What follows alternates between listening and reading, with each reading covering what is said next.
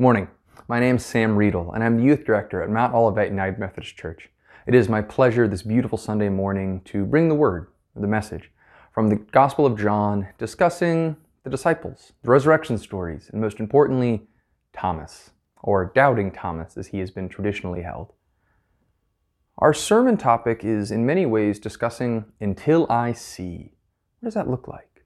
We see in the passage that Thomas is resistant to the great Easter proclamation of We have seen the Lord, which was brought forth by the women first, and then to the disciples, and then to the world. I have seen the Lord. But Thomas resisted.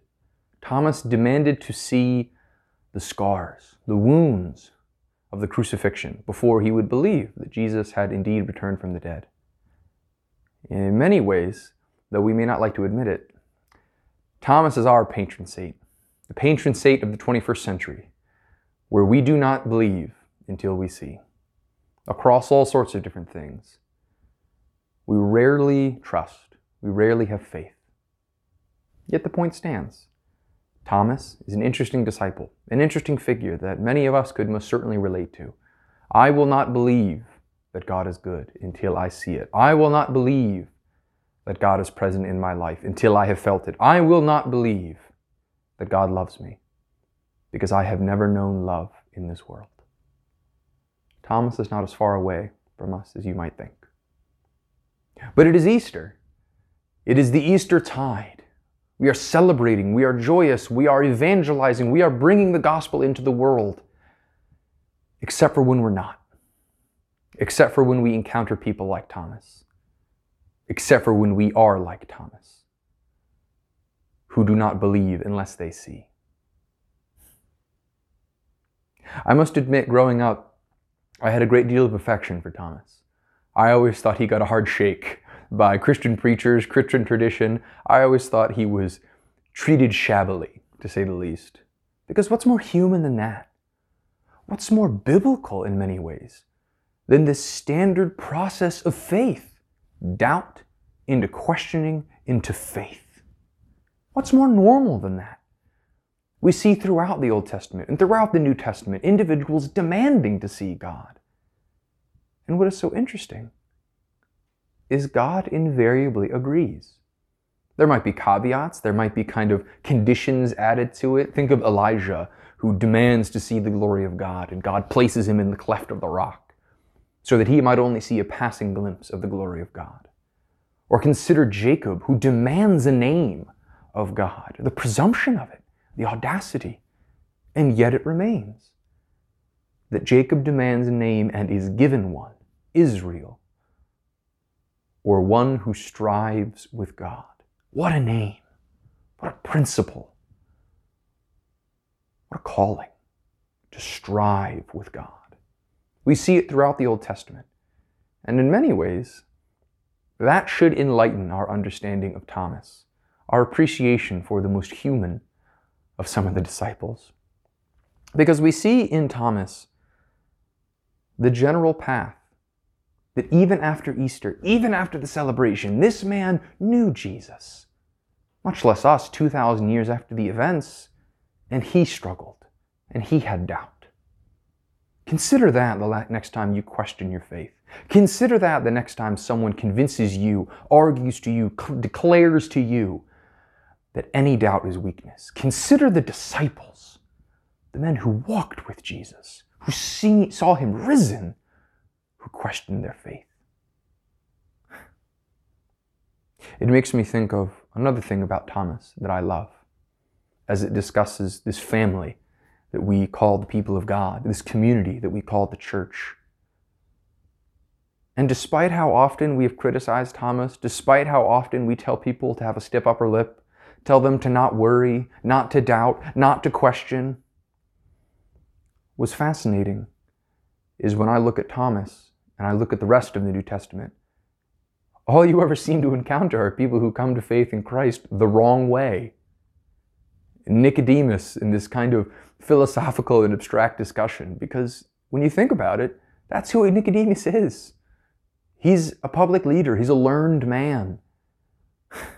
You think of the Roman generals and the soldiers and the captains who come to faith in Christ because of some incredible devout sense of loyalty and duty. Consider the centurion who says, When I tell men to go, they go.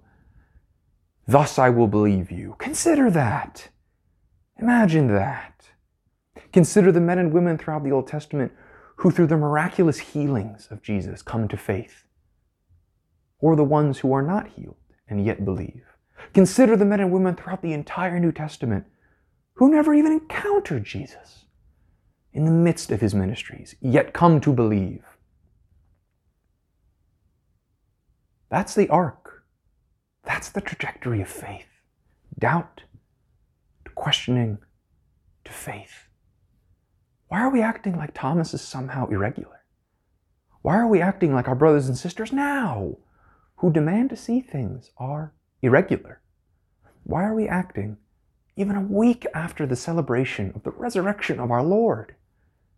that doubt and questioning are somehow wrong, somehow not a part of the biblical faith, when it is so obvious that it is. Read the pages of your scriptures. You will notice every character Moses, Jacob, Abraham, the fathers, the mothers, all of them.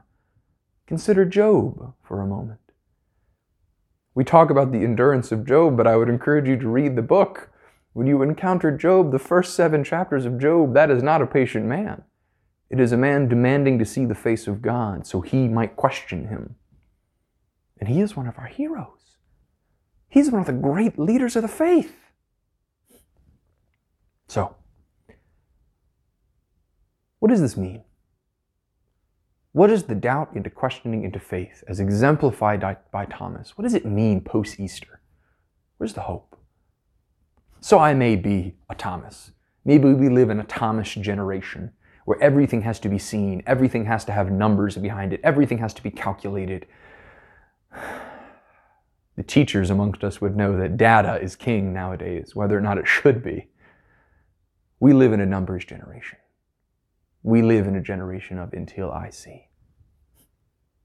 We live in a generation of doubt. But where does that leave us? a week after the risen Lord, a week after the brass and the trumpets and the glorious hallelujahs. Well, I would point again to Thomas. It is a great hope to me that when you look into the passage, the disciples failed miserably.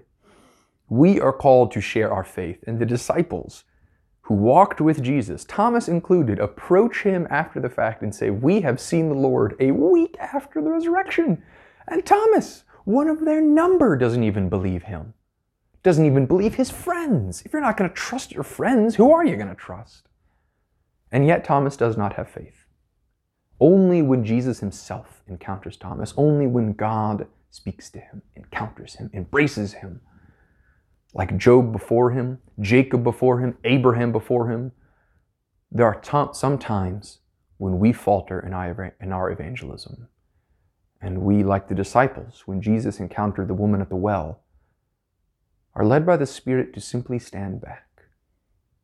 Have you ever thought about that in the Thomas generation, it's not all up to us.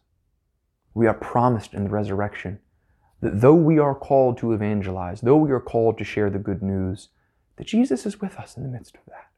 Our Lord and our Savior is leading, not following. He's not commanding, He's showing the goodness of His grace, the goodness of His power. So, where's your hope? A week after Easter, when the celebration has died down and we have returned to our inner Thomas? Well, I would encourage you to turn on your Google Maps. Many of us use it. I prefer Google, some people use Apple Maps.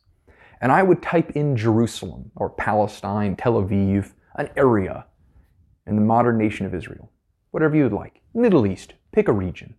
Google Maps that. And then I would encourage you to Google Maps Kerala in India on the western coast. Because the Christian tradition asserts that this same Thomas, doubting Thomas, made it there. Christian tradition asserts, and we are becoming increasingly confident, that this same man who exemplifies us in so many ways is the apostle to India, a nation with hundreds of millions of people. and millions of believers in Jesus Christ as their risen Lord and Savior. If you look up that Google Maps, I would encourage you to go to the walk symbol and find out how long it would take you and your family to walk to Kerala. My count was 55 days and 18 hours, or 6,500 kilometers. With that, I would simply encourage you to say, that man is doubting Thomas. Because the trajectory of the Easter faith is not doubt to questioning and to faith and leave it there as if you somehow own something. No. The Easter faith is this doubt to questioning to faith to mission to service to the gospel, the good news. That's the hope. The, pray that, the prayer that we might all be Thomas in our own way, never running away from our doubts and our fears and our questions, but leaning into them, trusting like 2,000 years ago, our risen Lord and Savior might approach us and say, My child, put your hands on my hands, your fingers in my wounds. Do not doubt, but believe and ultimately send that out into the world. Reflect that into the world with joy and with grace. For that is the Easter faith, not to run away, but to move forward, to embrace, to include, to welcome, to sing. That's the Easter faith.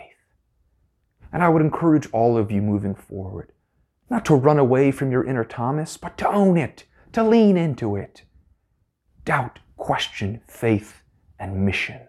The life of a Christian, the walk of a disciple. Happy Easter, and may the grace of our Lord Jesus Christ, risen in glory, be with you every day of your life. Amen.